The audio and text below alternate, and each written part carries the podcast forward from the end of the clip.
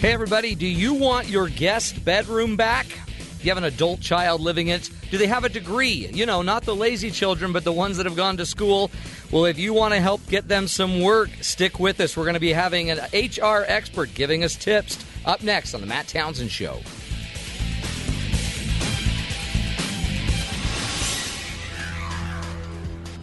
Good afternoon. I'm Sam McCall for Sirius XM 143 BYU Radio.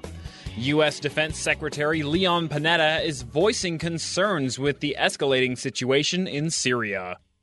Panetta says the violence has only gotten worse and more people are being killed. Which tells us that uh, this is a situation that is rapidly spinning out of control. Appearing with Panetta at a news conference here at the Pentagon, British Defense Chief Philip Hammond agreed. I think what we're seeing is an opposition which is emboldened. Both men warned the Syrian regime not to lose control of its chemical weapons, saying the world won't tolerate their use. Sagar Meghani at the Pentagon. Confirming the U.S. concerns about escalating violence, rebels in Syria bombed a high level meeting today, killing ranking Syrian officials. A bomb explosion during a top level Syrian security meeting killed Syria's defense minister and President Bashar Assad's brother in law. Syria's main armed rebel wing, the Free Syrian Army, has claimed responsibility, saying they planted a bomb in the meeting room. The rebel commander told the AP, hopefully Bashar will be next. It's an escalation of the civil war. After four days of fighting in Damascus, Assad's regime is talking tough, pledging to fight terrorism. Mark Levy, Cairo. A bus carrying, carrying Israeli youth was bombed in Bulgaria, killing six and wounding 32. Israeli Prime Minister Benjamin Netanyahu is blaming Iran for the attack, and he has vowed a tough response. The blast was caused by a bomb which was placed on the bus. So far, no groups have claimed responsibility for the act. But Israeli suspicions are running high because the attack took place on the anniversary of a bombing that killed 85 people nearly 20 years ago. The U.S. is also condemning, condemning the attack, but not so quickly laying the blame on Iran. President Obama described the bombing as barbaric. Iranian officials have not issued any comments. As tensions overseas rise, concerns on home soil are rising as looming defense cuts threaten thousands of jobs. One by one, the heads of Lockheed Martin, EADS North America, Pratt and Whitney, and Williams Pyro said layoffs are reasonably foreseeable if Congress cannot undo some of the cuts. Our near-term horizon is completely obscured by a fog of uncertainty. Lockheed's Robert Stevens says the cuts could force some 10,000 layoffs at his company. While both parties voted for the cuts, Republicans are trying to use them against the president, contending he's willing to undermine the military. Sagar Meghani at the Pentagon.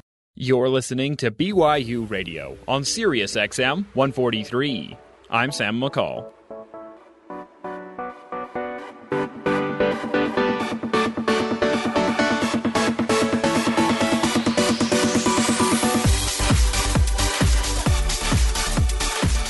Good afternoon, everybody. Welcome to the Matt Townsend Show. I am your host, Matt Townsend, your coach, your guide on the side. We do what we can on our show every single day of the week to help you and your loved ones grow healthy, happy lives, to take your life back a little bit, try to find some hope in this sometimes hopeless world, and uh, bring you a little sunshine is our goal. Welcome to the program, everybody. Today is going to be a special um, approach. I think we're going to. I don't know. It's so tough. Now, in this presidential election, all you seem to be hearing is jobs, jobs, jobs, 8.2%. Romney can't do jobs. Obama doesn't do jobs, blah, blah, blah. Well, the reality is there's a lot of people that need jobs right now, and um, they're struggling. They And it's interesting. It's no longer, it's not like, oh, the lazy people don't have jobs.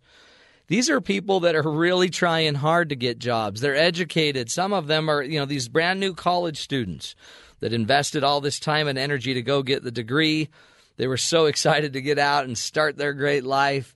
And now they're stalled and they don't have a job to uh, anywhere in sight. And so today on the show, we want to give you some ideas, some tools. We're going to try to bring in one of our uh, experts, an expert in human um, resources and human development, who's going to give us a, a bunch of tools and ideas for how to get a job in this crazy market. It's hard. So if you're a parent out there and you have your children living at home and they're not getting jobs and they're they're adults, you know, they're out there, they should have a job by now and they just can't find one. Stick around. Today is the day for that. We're going to get into those um, ideas. We're going to give you some um, also some other ideas of where the jobs are and where they're not. Plus, we're of course we're going to have um, a rant from one of our producers Bryce Tobin, who's just going to go on a rant on how hard it is to get a job. So now, what, don't don't be afraid because the reality of um, not being able to find a job right now is you could always fall back to what uh, Daniel Suelo did. Now, you may have seen this article in the Atlantic magazine, but Daniel Suelo basically has given up on money. He's just not doing money anymore. Wouldn't that be great? Now, neither are your adult children that don't have jobs. They're not doing money either, but they, they don't want to not do money. This is a story about a man who is homeless by choice, and he's doing it basically to live free in America. His basic premise is this He says, Our whole society is designed so that you have to have money. Daniel Suelo says, you have to be a part of the capitalist system. It's illegal to live outside of it. So Suelo has basically defied the laws. His primary residence is in the canyons near Arches National Park in Utah, where he has lived in a dozen caves tucked into sandstone nooks. In the fall of 2002, two years after quitting money, he just walked away from money. He homesteaded um, a majestic alcove high on a cliff, 200 feet across and 50 feet tall, and he just decided he's done. He created his own grotto on national parks land. So, if your children are having a hard time finding a job, I guess send them after Daniel Suelo to to dig out a grotto somewhere on the national parks land. But listen to what he did. The uh, Suelo's grotto was a two hour walk from pavement. He settled in for a long haul. He chipped at the rock around to create a wide flat bed, lined it up with tarps and pads and sleeping bags that had been left out in someone's trash. He built wood burning stoves out of uh, old tins. He learned to forage for cactus pods, yucca seeds, wildflowers, and watercress that grew near the near the creek. He drank from a spring, bathed in the creek, and from the from a chunk of talus he carved a statue, a ponderous head like a monolith from Easter Island. He's in heaven. The guy's in heaven and he's given up money. Is this what we're going to have to do if we can't find jobs? Are we just going to have to give up money? Now, that was all great until after two years, a um, actually after several years, a ranger from the Bureau of Land Management, dun dun dun dun dun dun dun dun dun, Lord Vader appears, and he comes to get Suelo out of the park. Now, Suelo had violated the 14 day limit. He was only allowed there for 14 days, and uh, Suelo was taken into custody. He was basically arrested and was written a ticket for $120 which he didn't have any money to pay. So he ended up going to court. Actually, he and the ranger, you know, they felt bad because the ranger actually felt like he was doing a, a great job protecting the environment. Um, by the way, Suelo, the man's name, also is Spanish for soil. So what do you do? Now, Suelo, by the way, went and um, got to do some some time. Uh, he didn't want to go to jail, so he went to a shelter and basically taught children about Brer Rabbit and the Briar Patch. so, oh, folks, what is happening to us? Oh, interesting thing though. Uh, he he he started his little journey of giving up money back in Georgia, but he had a friend getting married here in Utah, but he didn't have a ride, and he had just so happened to get his tax return, and the tax return basically. Um, it was pretty funny. The tax return was five hundred dollars, and he needed a ride. Didn't know how he could get to Utah, so he went, I guess, and leased uh, a Mercedes Benz for five hundred dollars ish. Basically, he had to just make like no money down, first payment or whatever, little payment. Got in this Mercedes, drove it all the way across the country to Santa Fe, New Mexico, all the way around the the Southwest, and uh, top down, picking up hitchhikers the whole way. Eventually, just dropped off the car, I guess, at a Mercedes dealer somewhere and said, "I'm done with my lease," and then walked into the outdoors. So. It's. It, I'm not recommending that that be the way you do it. If you are going to go, uh, basically give up money, I guess that's one way to do it. It might be better though if we could figure out how to get a job. And it's it's hard. Today's economy is crazy. I had a guy. I was at a, sp- a speech last night. A young man, 29 years old, two ma- a master's degree, almost finishing his master's, comes up to me and says, "Look, what am I supposed to do? I've had three um, internships. I almost have a master's degree, and there's no jobs. And as he's sitting there uh, in an internship, he's got I think till December in this internship, and then that's it. And he's begging the HR director there, please, is there some kind of job? And the guy says, you know what, you're great. We're getting such good feedback on you. We just don't have any jobs. What do you do? And um, he's trained, he's skilled, but these people that used to be able to get a job because you know there was always openings, and there there aren't the times are filled up. So we're going to be talking to Todd Davies, who is, um, or Todd Davis, sorry, who's an expert in. Um, he's an HR expert. He works with uh, Franklin Covey Company and is the chief people officer and the operations officer. He's a great man, knows recruiting, knows HR, knows what you should be doing, what you shouldn't be doing. So you grab your kids, you grab your husband or anybody you know that needs a job and you get them near this near your speakers because we are going to pick his brain. What would a senior executive in a training company and an and an HR executive what would he suggest you do? What are we supposed to be doing? What should all of these college students do that don't quite have maybe the right degree? Ah, it's a tough time. And it's not enough, I guess, just to sit and hope that our elected leaders might do something about it. Maybe what we need to do now is we need to figure out some of the, if there are any tricks or just what makes the difference? Interesting thing about Todd Davis, uh, before we bring him on, is he really is a guy that was pivotal in in my employment of becoming a speaker. And I'll introduce that story when we come back from the break and we introduce our visitor, Todd Davis, Executive Vice President, Chief People and Operations Officer at Franklin Covey. Stick with us, folks. Get your pad of paper. We're going to give you the tools to get a job. You're listening to the Matt Townsend Show right here on Sirius XM 143 BYU Radio.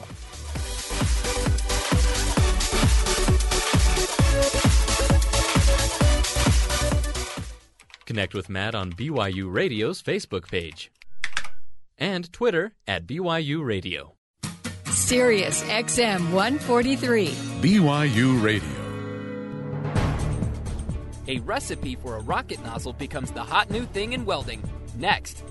This is Innovation Now, bringing you stories of revolutionary ideas, emerging technologies, and the people behind the concepts that shape the future. NASA research is constantly coming up with new inventions to support and perfect space missions, but a lot of those innovations end up being useful to earthbound businesses too. All it takes is looking at things with the right perspective. That's the case for a novel copper alloy, originally devised for rocket engine nozzles. NASA's Glenn Research Center hit upon a recipe for blending traditional copper alloy ingredients like chromium and niobium with just a pinch of the element zirconium. That little change makes a huge difference in strength and how ductile the alloy can be. Ductility describes how much a metal can stretch without breaking, which is perfect for the hellish environment at the heart of a burning rocket engine. It turns out that this same environment exists on assembly lines using electric resistance welding. The metal contact tips are a perfect candidate for the new alloy, which could double or triple the life of these parts and at the same time let them perform welds with enhanced precision. It's all in how you look at things. For Innovation Now, this is Buddy Rubino. Innovation Now is produced by the National Institute of Aerospace through collaboration with NASA and is distributed by WHRV. Visit us online at innovationnow.us. BYU Radio is the home of the Cougars. Rise up and become a corporate sponsor today. For more information, call 801 422 1448 or email corporate support at byu.edu. Start your day right with Marcus Smith and the morning team. We're going to talk about um, just stuff, you know, lots of st- things that show up that, that once we're in your home and they go to somebody else's home, and how do they get there? Maybe by way of a thrift store. Join in for conversation on current topics and events from around BYU campus and the world, and get your morning talking. Tune into the morning show weekdays at 9 a.m. Eastern on SiriusXM 143 BYU Radio.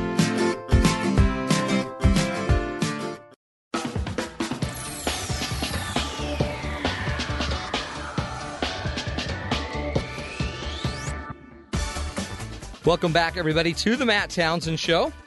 We're talking about getting a job. Not just for you necessarily, but maybe there's a way to get your children a job. Uh, we, we're just hearing that there's a lot of uh, families with their adult children still living at home because they just can't get a job. Now, they got degrees, a lot of them. And we're not talking about the people that just aren't interested in getting a job, or um, we're talking about the ones that really desperately want one. Those even that have gone out and been retrained after their first job, uh, after they maybe lost a job, those that are just getting out of schools, uh, trade schools, colleges, universities. How do we get a job? Now, we've got to introduce um, one of our producers. Bryce Tobin has a lot on his mind that he would just love to share with us. So, this is the Bryce is Right. Look, I don't want you to take this the wrong way, but I'm about to rant. This is the Bryce is Right. After a high school degree, is my education through? Heck no, I've got debt to accrue. Besides, think about it. I'm graduating in May. Do I want to work or do I want to delay? My guidance counselor asked, Have you thought of a career? No, I'll be in school for the next 10 years. Don't rush me! Dealing with whiny kids is hard. So, what are we whining about? We spend all this time, money, and emotional stability getting anywhere from one to three degrees in the name of getting a job. Yeah, good thing the economy tanked while we were all in the middle of getting these degrees. And it's all sixes no matter whether we stick with it or drop out. Or at least it looks that way. Now, nobody likes a whiner, but let's stop for a second and let's look into why kids are whiny. If you're a college kid, I feel safe assuming that you've been told by several people for several years that the most reliable way to be successful in multiple facets of your life is to get a degree. Why else would you go through all this? And the advice makes sense because this has been true from about the 1950s to 2007 ish. But we've had the rug pulled out from under us, and we don't live in a traditional economy where we can trade with things like cows, chickens, and frogs. If you don't have any money, money, you're hosed. We aren't making any money, and that is very distressing. So we graduate and our quest to find a job begins. A big step is the resume. What a shallow and deadly balancing act this is. Do I keep it sparse or packed? More than one page or two. I want them to read it, but if it's too short, it will look empty. But if it's too long, they are less likely to read all of it, or worse, not read it at all. Then do I only include stuff that is pertinent? Do I include the dog walking that I did when I was 12? What font should I use? Too simple and they'll be bored by it and the other 400 resumes they received this morning. How much color should I include, or should I include any? Then once it's done, you pore over it for hours looking for any spelling errors, adjusting phrases to make things look a bit better, changing spacing to draw the eye here or there, and all this guarantees is an ulcer. And in a perfect world, people would read these, but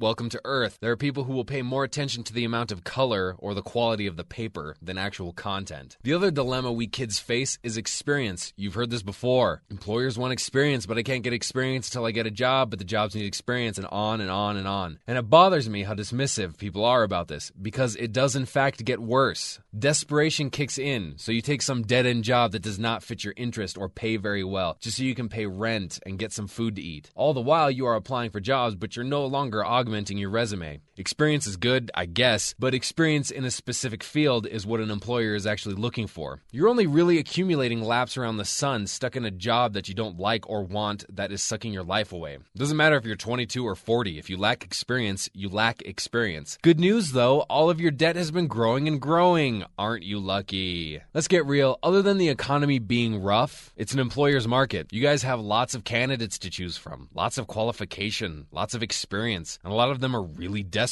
and will pretty much take whatever they can get. Can you see how it's a little rough on a doe eyed kid fresh out of academia? Who knows what the future holds, but don't worry. Today we're going to talk about this and help you figure out what to do or what to tell some young people and get them to quit whining. All right, I'm out. And remember, don't forget to be awesome. Good work. The Bryce is right. Uh, finding a job, tough stuff, as Bryce so eloquently explained to us. Now we're going to bring on an expert, Todd Davis. Executive Vice President, Chief People and Operations Officer at Franklin Covey, who they're, a training, a, a human development leadership training company. And uh, Todd's just a great man. He's been doing HR uh, kind of related fields, training fields for over 26 years. We wanted to bring him in and pick his brain. Todd, welcome to the show. Thank you, Matt. It's so good to have you because jobs. I mean, so you're sitting here in a in a large organization trying to you have to keep it staffed, but there's just not enough openings. Are you noticing that? That's well, there are more people than openings. That's are you true. seeing that? That's true. Do you? Um, what are you thinking? Because you've got to be seeing some pretty well trained people now. You've got to be seeing a really good crop of potential employees. You just don't have openings. Yeah, there's certainly uh, there's certainly an ebb and flow in the uh, in the pool of candidates that are out there. And right Yeah. now, as you said, there are there we, we still have openings. We're growing as most organizations are, uh, but there are there are dozens of candidates, hundreds of candidates for every opening. And the thing I like to remind people is. Someone's getting the jobs. Yeah. So there are things that you can do to put yourself ahead of the, uh, you know, the lead of the pack or the head of the pack Yeah. and, and get the job. People. Well, and that's getting what I want to do is kind of chip some away some of the things that we should be doing. Um, also, want to get into where I mean, is it is it are there just certain fields that are less open? Are there certain areas that just are harder? I mean, uh, where are the jobs? Uh, Is it is it the same amount of jobs there used to be? Are there just fewer? Are there just too many? What is the deal? What? Because here I sit. The reason why this is such a big deal for me is I have all of these college trained people around me. They've all got degrees. They've all got some have got masters. And we were just sitting in a meeting where one of the people in our group, who's a producer, is an accountant, uh, has an accounting background. I think like a master's in accounting. And she's going out. She's got like 10 job offers and is out there ready to go. And Mhm. she's lined up ready to go. A lot of our people here, uh, we have uh, one person we may have on the show later who has an English master's degree, and all of the English masters are working. And then there's some degrees that just aren't getting jobs. Is Mhm. that just traditional? Is that just normal? Well, I, I, I, you know, I cringe when you introduce me and say we've got an expert here. I don't know that Yeah. I'm an expert any more than anybody else is, but uh, in my experience, people are, you know, as we're slowly coming out of this recession, I think companies and businesses are are proceeding ahead with caution. Yeah. But I'm seeing more and more positions open up at all at all different levels.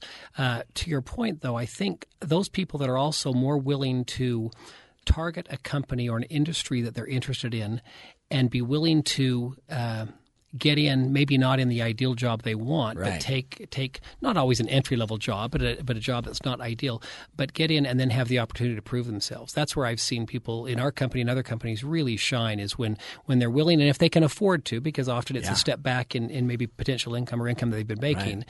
but get in the door because if if you really got the goods and got what it takes it doesn't take a long time to really prove yourself and have people take notice No, and uh, absolutely. and they're not they're not willing to lose you once they've they've got a real talent on board It's really interesting because that's that's exactly how I went in. So when I was at Franklin Covey years ago, and this is a pretty interesting story for Todd. I was I was in sales, didn't want to be in sales, and then actually I left sales and started working with Stephen Covey on the book writing. yeah I remember And but for fun, I always wanted to be a trainer. So on the in the lunchtime, I would go do the new hire orientation training, Mhm. and I would train everybody in the company on that. So some new recruiting officer guy comes through, who's really an old employee, I believe, named Todd Davis. Isn't that right? and you come through the training and see me just as a trainer. I wasn't a paid trainer, but my goal was someday, and I was young. I was way young and um, like probably too young, maybe to have been the trainer. But you just saw me as a regular Joe, liked it, and then I kept begging you. I really want to get a shot. I really want to get a shot. But then you got my name in the pot, and I, you let me audition. Dozens of people, dozen people auditioned, I think. And you got I the got a job. job. And, but it was exactly that. It was me working for free, getting in an area I wasn't loving per se, and giving my blood. Mm-hmm. And then you, you'll see it. People will float up that are successful. Yeah, absolutely. That's a perfect. I had forgotten about that, but I now, as you bring it back, I remember. I remember your presentation. In fact, Oh yeah, do you really? And I attribute it all to you because Well, well, you I mean, because you well, you, well, but you saw me. You didn't. You were already. rec- I guess you already had the recruiting hat on. But anyway, it, it works. It's just so I brought that up to this guy. I was talking to a guy at a speech last night, and he was like desperate. And I said, "Well, that's what I did. I just got in and I just did it for free." And he says, "Well, what do you do when it's no longer they no longer will let you be there for free?" Mhm. like he's Mhm. he's worn out. He's valuable. The guy even says he's super valuable, but I guess they can't just keep people around working for free. Right. Well, and, Or interned. and not to be harsh, but if, if you're there interning and working for free and and someone hasn't picked up on that, then maybe you are misaligned. Maybe you're right. thinking you're really great in this field area, but Yeah. but you know people are good at recognizing sharp talent. So That's right. And, and you don't want to lose the talent. No. Once they're interned and trained, and you know what they, they You've they're invested, doing. yeah. The company's invested a lot, and, and obviously the person's invested a lot. So some of this is just having a little hope. I mean, you got to Well, have enough yeah, hope and then make, and some self awareness if you right. really are in the right place. That's right. Do you see that? I guess what are you seeing are happening to the the people that are employees? Are you seeing their quality going up? Is there like I would seem like to me if there's tension in the market where we could replace you even easier than ever, are the employees bearing down and doing a better job? Well, again, my opinion, but I think even uh, when when even when we aren't in a recession and when when there are plenty of, I think I think uh, star performers are star performers. They Yeah, work hard they're just gonna regardless of what, you know whether how many offers they have or if there isn't anything else. But but certainly when when uh, times get tough and people are losing jobs, everybody kind of steps it up a little bit. uh, To the level you're hoping they're doing all the time, so so I, I'm I'm again, I'm thinking of certain certain top star performers in our company right now. Even during the toughest of times in the job market, they always have some They're- options. yeah, Uh, they're so always That's not really encouraging for others out there, but that's yeah. I love that. There's a phrase, I think I even learned it there, um, that says uh, superior performance fosters independence of action. Mhm. So the better you are as a performer, the more independent and free you are. you can say no easier. You can open your options up. So one of the benefits, I guess, is we, you got to be a performer. You really got to hit the nail. Yep. And whether you're in a in a job that, in your opinion, is way beneath you, but just Right. to get into the right company, knock it out of the park. Just Right. you know, people take notice. That is what I said. I mm-hmm. said I'd show up late. I mean, I'd stay or I'd show up early, leave late. Ask if you could do other things in the company. Say, hey, I'm a single guy. I'm 29. I got nothing else going on. Yeah. Can I stay late and wash whatever? Yeah, Just that's wash right. whatever. Yeah, absolutely. Oh, it's incredible. It's tough. Is um now give me some things. So you've seen a lot in your years. What what are some things that are just absolute don't do? Well, uh, and I guess know- that might even get into what you should do. Yeah, and that's actually a, a, an easier way. I think sometimes I do a lot of coaching with some Yeah. folks, um, trying to help them find jobs, or occasionally, unfortunately, when someone is displaced out of our company, trying to help them. And and some of the things I've seen, and and you one would assume these are just with younger, less experienced. Uh, um, employees or, or would be employees, but I've really seen this with seasoned employees as well. Uh, I was thinking on the drive down here, some of the most the biggest, most common mistakes I've seen, and they sound very simple, and I, I could hear the listeners going, "Well, duh, I would Mm-hmm. Well, never do yeah. that." But but maybe your kids are doing that, and you don't know that. That's Right. why they're not getting the jobs. Um, you know, something as simple as just getting to the place on time. You know, you've got an interview, uh, get there on time. And maybe do a test run the night before. Yeah, think Uh, it make through. sure you're not going to Yeah, drive to the place. Yeah. Uh, another b- big one that I just again these sound like common sense, but but they're not always. Is just to, just are you are you appropriately dressed? Yeah. I, I see more and more candidates, seasoned people as well as you know new new graduates come in, and and my my theory and philosophy is always go in a little bit overdressed. You know, no one ever dings you for wearing a tie or wearing a nice business suit. uh, Meanwhile, and just so everyone knows, you're sitting here in a tie. Well, there you go. See, and I'm in my tube top. And I'm thinking you're looking pretty underdressed, man. That's right, exactly. Yeah. So so don't and, and some people say to me, but yeah, but if it's a real casual environment, I said, you know what? They will No. respect the fact that you came in dressed up. They're not going to Yeah, say to you didn't do your research and understand that we're a jeans and t shirt kind of place. Right. Go in dressed up. It shows respect for the for the person that you're interviewing That's with. a great idea. Um, people may laugh at this one, but but especially with the, the topic you're talking about today, with with you know younger folks and and graduate recent graduates that are having a hard time getting a job.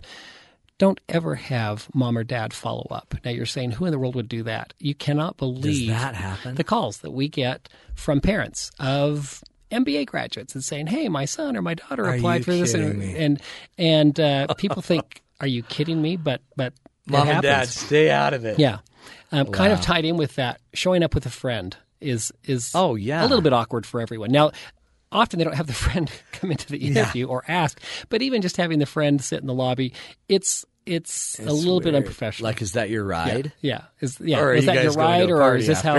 how much confidence you do or don't have? Um, you know, very common things.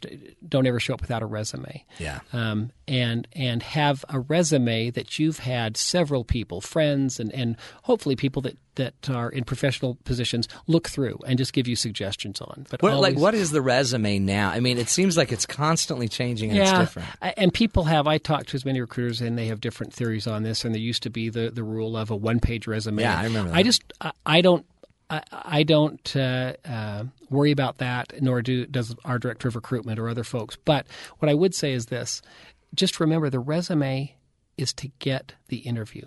The resume isn't Yeah. to get the job. No. The resume is to get the interview. Yeah. And so, uh, so, too often I see people who have designed a resume that is trying to get the job, and so there's too much in there, and there's too Yeah, much detail, and and I've seen resumes that aren't there's not you can't really tell anything from it. It's the name and address, Yeah, you know. yeah. And uh, so I, I just keep in mind the resume is to get the job, or excuse me, to get the the, the interview.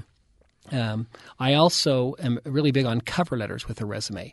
A cover letter Oh, meaning two paragraphs. You know, there's not a hard and fast rule around that, but Right. but not even a page full, but two or three paragraphs.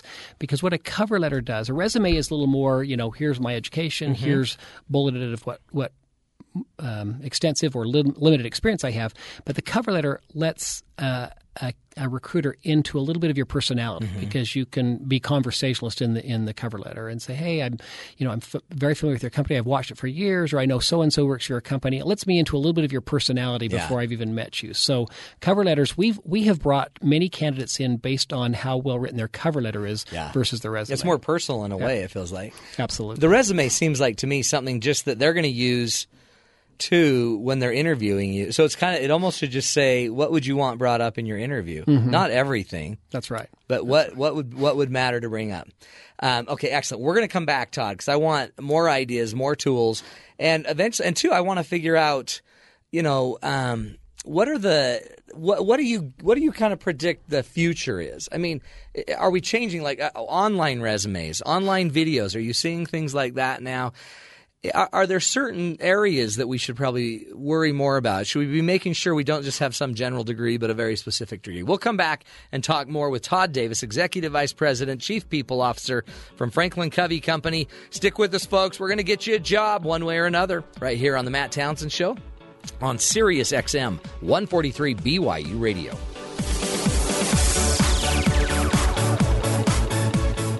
Sirius XM 143. BYU Radio.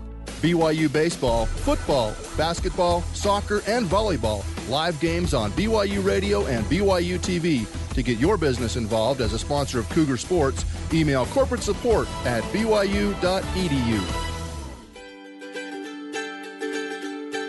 Have you ever wanted to travel the world?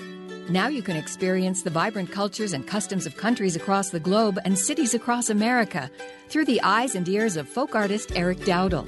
Tune in to Traveling with Eric Dowdle and travel the world weekdays at 9 p.m. Eastern on Sirius XM 143 BYU Radio.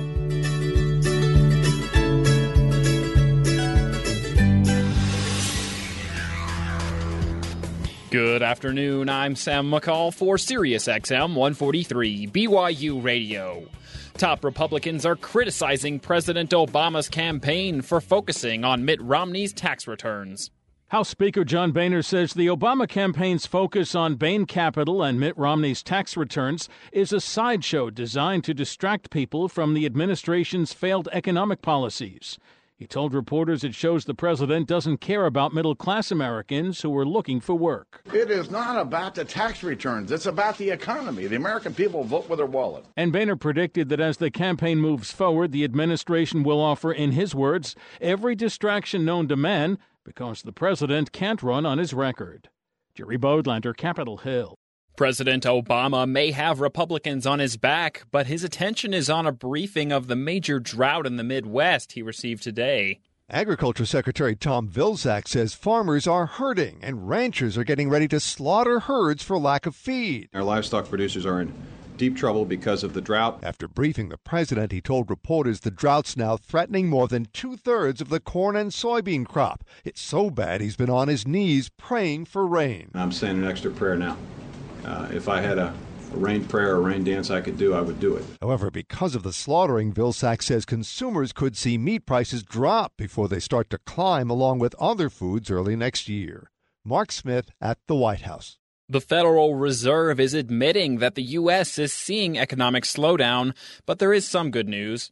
In the Beige Book Economic Survey, the Fed says hiring was tepid across much of the country, and in the Northeast, growth has weakened. One positive, housing improved across the nation.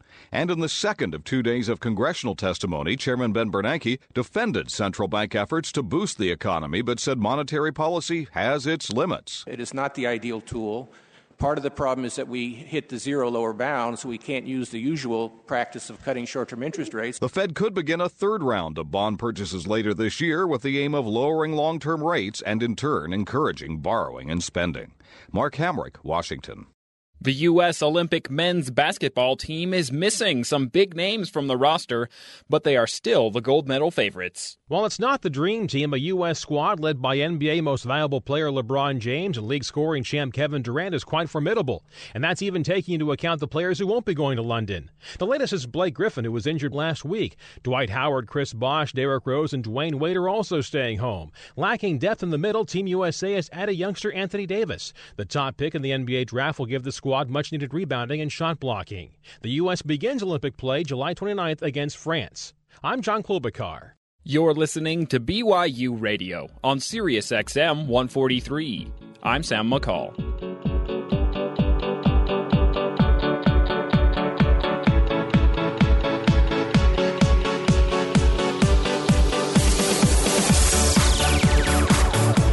Welcome back, everybody, to the Matt Townsend Show. Uh, we are talking about getting a job. Now, you parents out there, you may be noticing that your kids don't seem to have a chance of getting away from you ever. And if they don't, and you really want to do what you can to help them, you know, it's a hard time. It's a hard time in the economy. It's a hard time with all these college educated kids finding a job is not as easy as it used to be, obviously, and yet it's not impossible. We've got Todd Davis, who is an executive vice president, the chief people officer at Franklin Covey Company, a training and development leadership company. Todd's joining us, giving us some tools, some ideas. He's not an expert, even though he has 26 years in the business, but he doesn't like just hangs around a long time. He's also just a great guy that that gets it. So. Todd, what else? What else should we be doing? Um, if I'm just the guy sitting there going i guess you just everyone's going through the newspaper yeah. they're going through monster.com yeah hopefully they're not going through the newspaper i know but yeah, yeah but they're online a whole different looking. thing yeah so so a couple other things you know, we were talking before the break we were talking about uh, just some faux pas that yeah. i had seen and, and seen not once in a while, but seen a right. lot. Um, a couple of things that I that I recommend with some of the folks that I coach.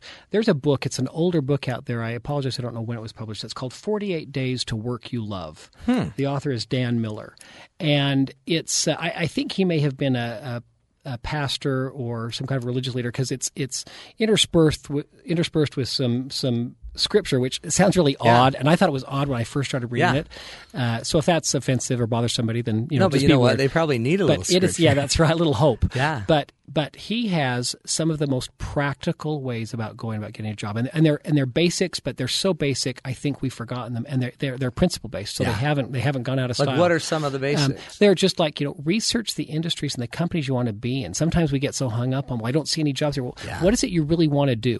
And then once you find those industries, it's that uh, the six or seven degrees of Kevin Bacon. You can find someone who knows someone who knows Go someone in that company. You absolutely can. LinkedIn. Go get on LinkedIn Well, so that's looking. yeah, that's the next thing. You know, you talk about it is it is. Uh, uh, not very common anymore to get to get a resume in the mail or Yeah. send resumes. Everything is online, and and with the online, you know, if if you don't, and there's such great search engines out there that people think, well, doesn't everybody post there? Well, yeah, they do, but post Right. yours there too. So on Monster.com, on Career Builder, and you just mentioned on LinkedIn. LinkedIn more and more is becoming uh, a tool that we use, and I know other companies Yeah. use, and and um, See, that's interesting because I've heard people say, "Oh, LinkedIn, it's not even any good." But in a business world, it's, No. it matters. It is. I, I will tell you, we have found some of our finest candidates this past year through LinkedIn, and they weren't candidates that we looked up on LinkedIn, but through LinkedIn, where we started networking with companies in certain industries, we started talking to them and got into the door to their industry and found Wow. the real gold in those people. So, so uh, LinkedIn is great. This this book, uh, Forty Eight Days to Work You Love, it's got some very practical. I would highly recommend Yeah, that. that sounds for- like a great book. especially for the the our audience you're talking about Uh-huh. today, that some of the younger folks. There is uh, there's a book and a tool that I use. Uh, all of the time. It's the uh, you know Gallup uh, Strengths Finder. Mhm. Uh, the book is now Discover Your Strengths, and it Yeah, was by uh, Donald Clifton and Marcus Buckingham. Yeah, those are great And there's a second version, Mhm. 2.0, that came out, and and there are many uh, surveys like this, or or um, yeah, surveys that are on there. But this is the best one I've found that really helps identify what your your intuitive, your Right. natural strengths are. And and I will tell you, people that get the jobs, they understand themselves really well, what Yeah. they're intuitively good at, and then they understand how to express that to a prospective employer. That's big, isn't it? And so this, yeah, this, if you have anybody that's listening, if you have not taken the Strengths Finder, I would encourage you to do so because it identifies of the. Now here I talk about it. So I think there's 32. Yeah. Uh, identified strengths in there, and it just it shows you through this series of questions. There's no right or wrong answer. You probably have bits of all of those strengths, but what are the five top strengths that they've been in you? They've been with you since you were born. they're innate. naturally bubble to the top. And once you know what those are, it also gives you several examples. So when I'm in an interview as a candidate, I can express, well, are you familiar with the Strengths Finder? Let me tell you what my number one strength is, and let me tell you why I think that would be appropriate for this job. So, in fact, let me give you a quick example, Love it. Matt, and not not to talk too much about myself, but on on the number one strength is empathy for me. Yeah. And when I first read this book and, and found that out, everything made sense. I figured out why when I would walk in the door when I was five years old and somebody in our family was upset, I immediately started crying and I didn't even know what they were upset about. Yeah. but it's just I have I, I have this gene in me that has me automatically empathize with other people. Yeah. Well, when I was interested in, in our company, uh, Franklin Covey, when I was interested in, in going to work in the innovations department where we create all of our training materials and all of our, our presentations, when I was talking with the person that was doing the hiring there, I, I told him about the Strengths Finder. And I said, you know, my number one strength is empathy. And let me tell you why I think that'd be so valuable in this role because we're out doing beta tests of new programs and that, I'm looking at it through the eyes of all the participants all the time. And I'm thinking, I Yeah. wonder if somebody in this age bracket would relate to this experience or this exercise or this story. So you can use the Strengths Finder Yeah. uh, to really help promote, sell yourself, but Yeah. not in a, well, I think I'm really good at this or that. No, this is what the Strengths Finder says are my it's interesting strengths. and know so know your strength and then Know know how how to- to, communicate what you're because people want to know that if you don't know like i love that as a question so what do you feel are your greatest strengths Mhm, exactly. well i'm on time Yeah, no, that that's right. That's right. You know, another uh, I never had set out nor. Uh, do I really think of it now? As was my goal to be an executive HR, an uh, HR executive, Right. But I understand now why I gravitated more towards that, and that's because my my second strength is develop. Well, my second strength is developer. Okay, yeah. And what I realized about that is that I certainly I want to make an income and, and have all you know and, and grow in my own right but but I really thrive off of seeing someone else grow and develop their talents. And I love seeing people and I can maybe see in them something that others haven't seen and I love helping them Yeah. figure that out. And so and so now it makes sense to me why I naturally gravitated towards the well and it's such a blind spot if not. So if uh, i have a client who has literally been looking for a job for two years Wow. and has started i think seven or eight or nine of them um, and hasn't been able to hold a job for 15 years and part of it's because he's always wanted to be a salesman because salesmen are the ones that make the money Mhm. but he's really a teacher Mhm. He just is a teacher. If he Mm-hmm. had just been a teacher 15 years ago, he'd be making probably better money and have a second job that would make really good money together. And Absolutely. but and it literally cost him his marriage. It Mhm. cost him a lot of stuff um, because he just didn't know himself. Mhm. So part of this is maybe you're not having the success because you don't know yourself. Maybe you're subtly self sabotaging some things because you don't know what your talents really are. You know you want a job, Yeah. but you can't sell with conviction or with integrity that this is the right job for you. yeah very yeah a little misaligned with who you really are That's powerful. yeah. Um, and then communicate too. That's huge. Uh, something else I would recommend, and, and behavioral interviewing has been around forever, and, Right. and it's it's actually very helpful, even though it's old. And that is, um, you know, tell me about a time when Matt. Tell me about a time when, or um, have you ever had a confrontation with a former boss? Yeah, tell me, tell me, Yeah. you know, take a couple of minutes to just tell me about that experience. How did you handle that? The reason recruiters choose to use that that form of questioning is because it's it's kind of hard to fake an experience. I mean, maybe you're a master liar, but Right.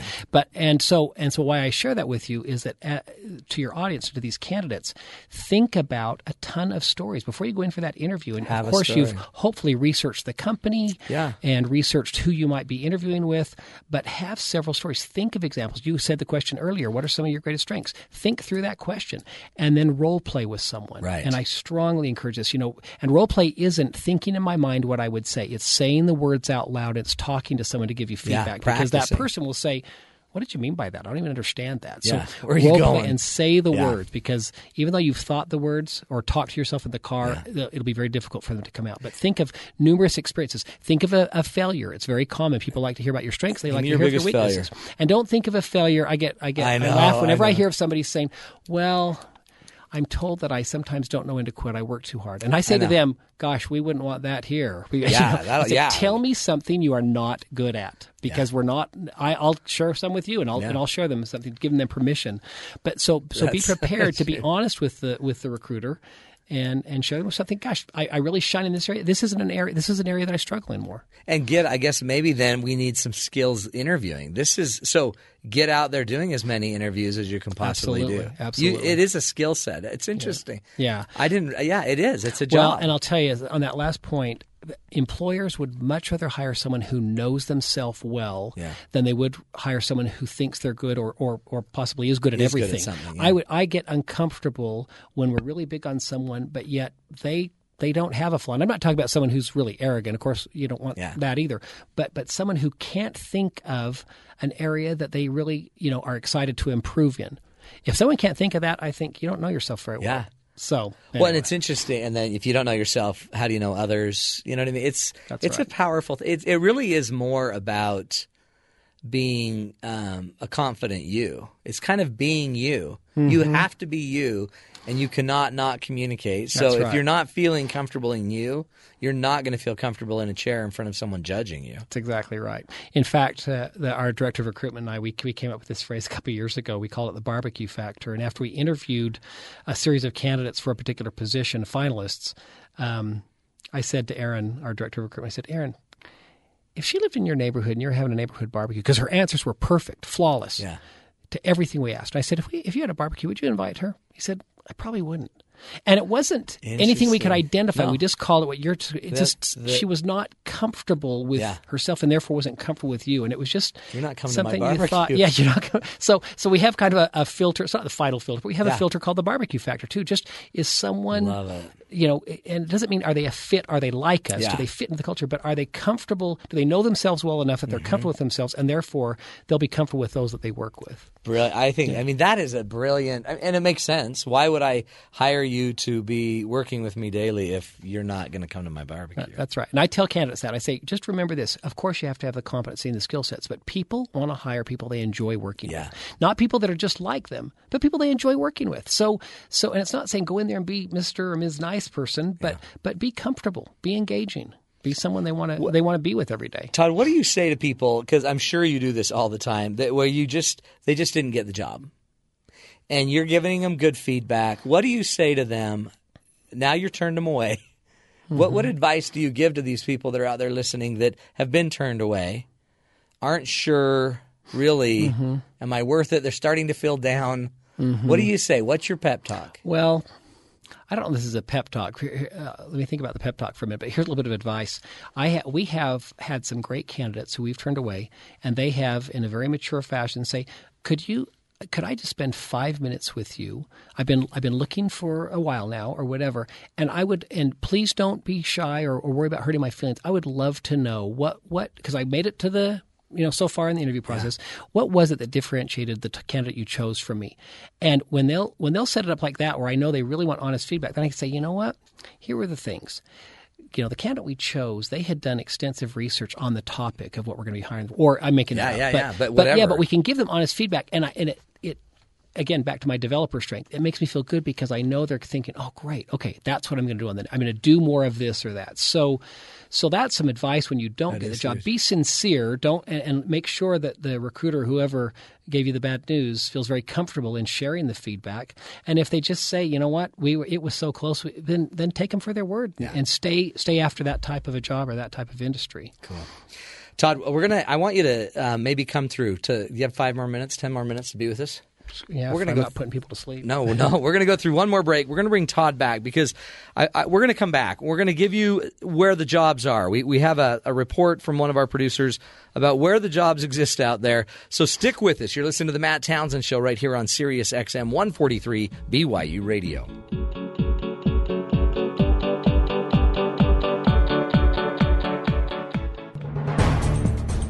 Glowing bacteria could light the way to innovative pollution sensors. This is Innovation Now, bringing you stories of revolutionary ideas, emerging technologies, and the people behind the concepts that shape the future. Bacteria can do a lot more than mess up your egg salad sandwich. They can create a unique biological and chemical sensor that can monitor the environment and warn you of toxic compounds, and maybe even tell you if that sandwich you left unrefrigerated is still okay. Bioengineers at UC San Diego have modified living bacteria to emit periodic flashes of light. The flashing is random, like fireflies, but the bioluminescent bacterial colonies can be manipulated using gases to reset and unify their internal clocks. That makes them flash together at regular intervals. The colonies live on small glass chips, making groups of 50 or 60 million little glowing dots. In the experiments conducted at San Diego, these biopixel sensors will change their flash rate based on the amount of arsenic in a sample.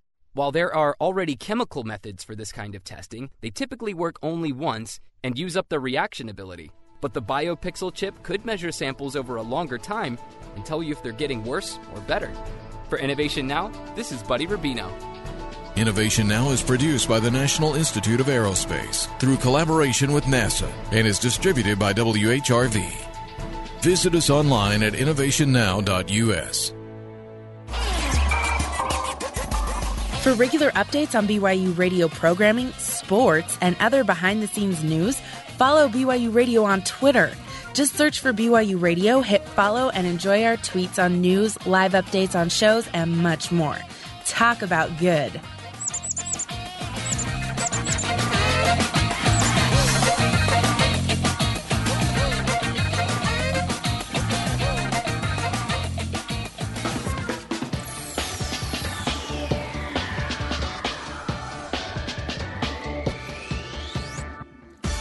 Welcome back, everybody, to the Matt Townsend Show. We are uh, talking jobs here, how to get jobs, what are the tips, the ideas that seem to work.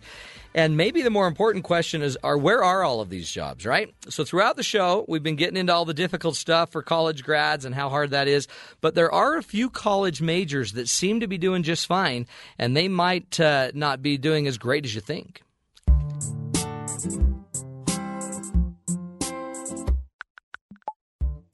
Every child is asked, What do you want to be when you grow up? Some children are inventive, like my little brother Eli, who at age six would always reply, Superman! Other children might be more practical, replying instead, I want to be a doctor. Yet, the fact remains that most children do not answer that question thinking about what jobs will be in demand when they grow up. In fact, I think most college students, finally on their own for the first time, don't really think about the majors that will yield the highest probability of getting hired, preferring instead to match their interests to a major. However, in our current economic downturn, should we first be looking at in demand jobs when choosing our desired field? I spoke with Bill Brady, the director of the Marriott School of Business's Career Center at Brigham Young University, about that very idea. Where are all of the jobs? Well, according to a study by the National Association of Colleges and Employers, they found that about 69% of the total responding employers were looking for engineers, 63% for business graduates, uh, 53% for accounting graduates, and 49% for computer science majors. Near the bottom of the list is liberal arts, with only 13% of employers looking for their skills. So that begs the question what makes a liberal arts major so different from an engineering major? As students choose a liberal arts major, they are not committing to one or another area.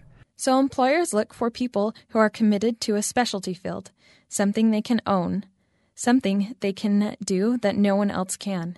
And the same goes for trade services.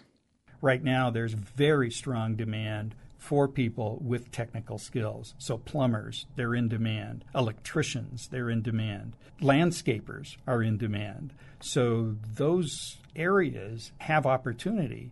But if they can get a mechanic who has a mechanical engineering degree, that's a plus.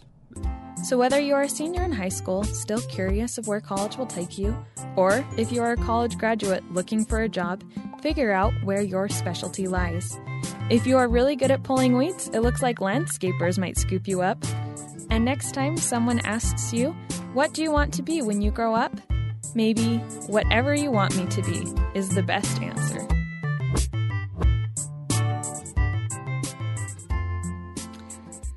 Whatever you want me to be. Well, we've brought around uh, our good friend Todd Davis, the um, vice president, executive vice president, chief people officer at Franklin Covey. We wanted to give him a little bit more of the last say. So, Todd, as we're wrapping this up, parents trying to find jobs for their kids, or at least keep them motivated to get jobs, and just people out there struggling. What would you say? What What do we need to remember? Yeah, well, just a couple of final thoughts, and I if I had been looking for a while, I think the last thing I'd want to say is hang in there. But but that's what I say. You know, hang in there. Don't Yeah. give up. People are getting jobs. I think the networking and people use that term and hear it all the time. But but I'm I'm, I'm telling you, you know somebody who knows somebody who knows somebody that's in the company you work for. And I was just telling Matt on the break. Uh, whenever anyone brings a resume to me or or gives me the name of someone and says, "Hey, if you get a minute, would you mind talking to this person?" eh, That's come through some kind of a network. That that puts that person at an advantage. This person I don't even know. Yeah, because I feel a sense of obligation to the person, you know, the employee that came to me and said, "I've got this friend, or I've got this neighbor, or, or I heard about somebody," and so that's that's a way of, of getting your your name on the top of the pile. So I, I just would say that that networking. Um, and, and and you can get in. You, you you can find someone who knows someone within every company. I get it all the time. In fact, interesting. I had a friend, HR uh, kind of director level type, moved in by my house and lost his job the minute he got here. His company got bought out, and they no longer needed two HR departments. He was unemployed, but as an HR guy, he just started networking, and he found a job at a company. Uh, actually, now come to find out, an incredible company with huge opportunity. Mhm. And he saw that I knew somebody that was at that company, and then he just he saw it on my LinkedIn. Right. And then called me and said, "So do you know this guy? Because I'm trying to apply for a job here." And I'm like, "Yeah." And he goes, "Would you ever be willing to forward my resume on?" I'm like, "Absolutely." Forward it on. This guy goes in, gets a job, has been there two or three years, and is now a like a senior vice president for a four thousand person company. That's awesome. And by the way, has hired dozens of people we know. Mhm. And so it is. It, it, in the end, I guess it comes down to relationships, doesn't it? The relationship to yourself, knowing yourself, knowing your talents, your skills, and relationships with others. Yep. Uh, the the only I, I agree with that 100. percent The other thing I would just say is be realistic, and sometimes we have to swallow our pride a little bit. And if I've been looking in an industry or for a particular type of job for a long time, and I'm just not getting it, be willing to step back and say, you know what, maybe I'll try something else Try to get into the else. company. Or to get in somewhere, and and it'll open up a whole new world for me that I didn't even think about. So be realistic about that. If you've been looking for a really long time in a specific area or industry, and you're just not getting it, maybe maybe the universe is trying to tell you something. Yeah, yeah. Maybe it's time to just go. Did you hear my story about the guy that just lives out in the woods and Yeah, I did. doesn't have anyone? I did. Um, and you probably don't ever need to go that far. There is hope. I love that. Appreciate you, Todd, for being here. Thanks. Thanks Appreciate for finding invited. me so many years ago. Yeah, well, I don't know where it got you me. found yourself. it You're a good man. That's right. why we wanted to have you. Todd Davis, Executive Vice President and Chief People Officer of Franklin Covey Company. Good man. He knows his stuff. Now, don't be discouraged. I know it's easy to just sit here and give you all these ideas, but you know what? There's hope. Vice President, Executive Vice President says there's hope. There are jobs out there. They're yours. They're even yours to have, but you just have to find creative ways to get there. Know yourself. Figure out who you are. Don't expect anyone else out there to um, be able to to connect or to to do more for you than you yourself. It's not even going to be just luck. Sometimes it's going to be a lot of hard work, a lot of um, focus, a lot of knowing who you are. Remember that. Stick with us. We're here every day, Monday through Friday. We want to be there to help you and your uh, family, your loved ones take their lives to the next level. Thanks for joining us. Again, stick with us. We're here every day and go and get a job if you can. And if not, just keep listening. We'll give you more tools right here on the Matt Townsend Show, Sirius XM 143 BYU Radio.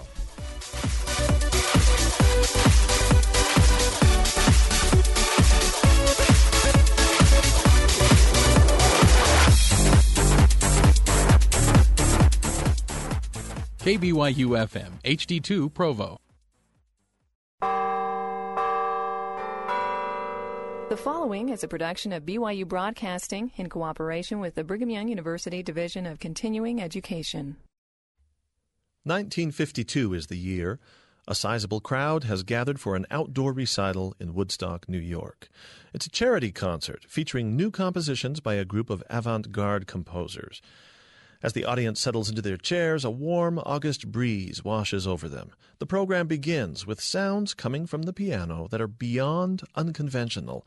They're downright bizarre, noisy, chaotic, random sounds, and calculated to be precisely that because these performing artists are intent on keeping avant before the hyphen, catching more than a few people off their guard. Then the pianist sits down to play the next last piece on the program.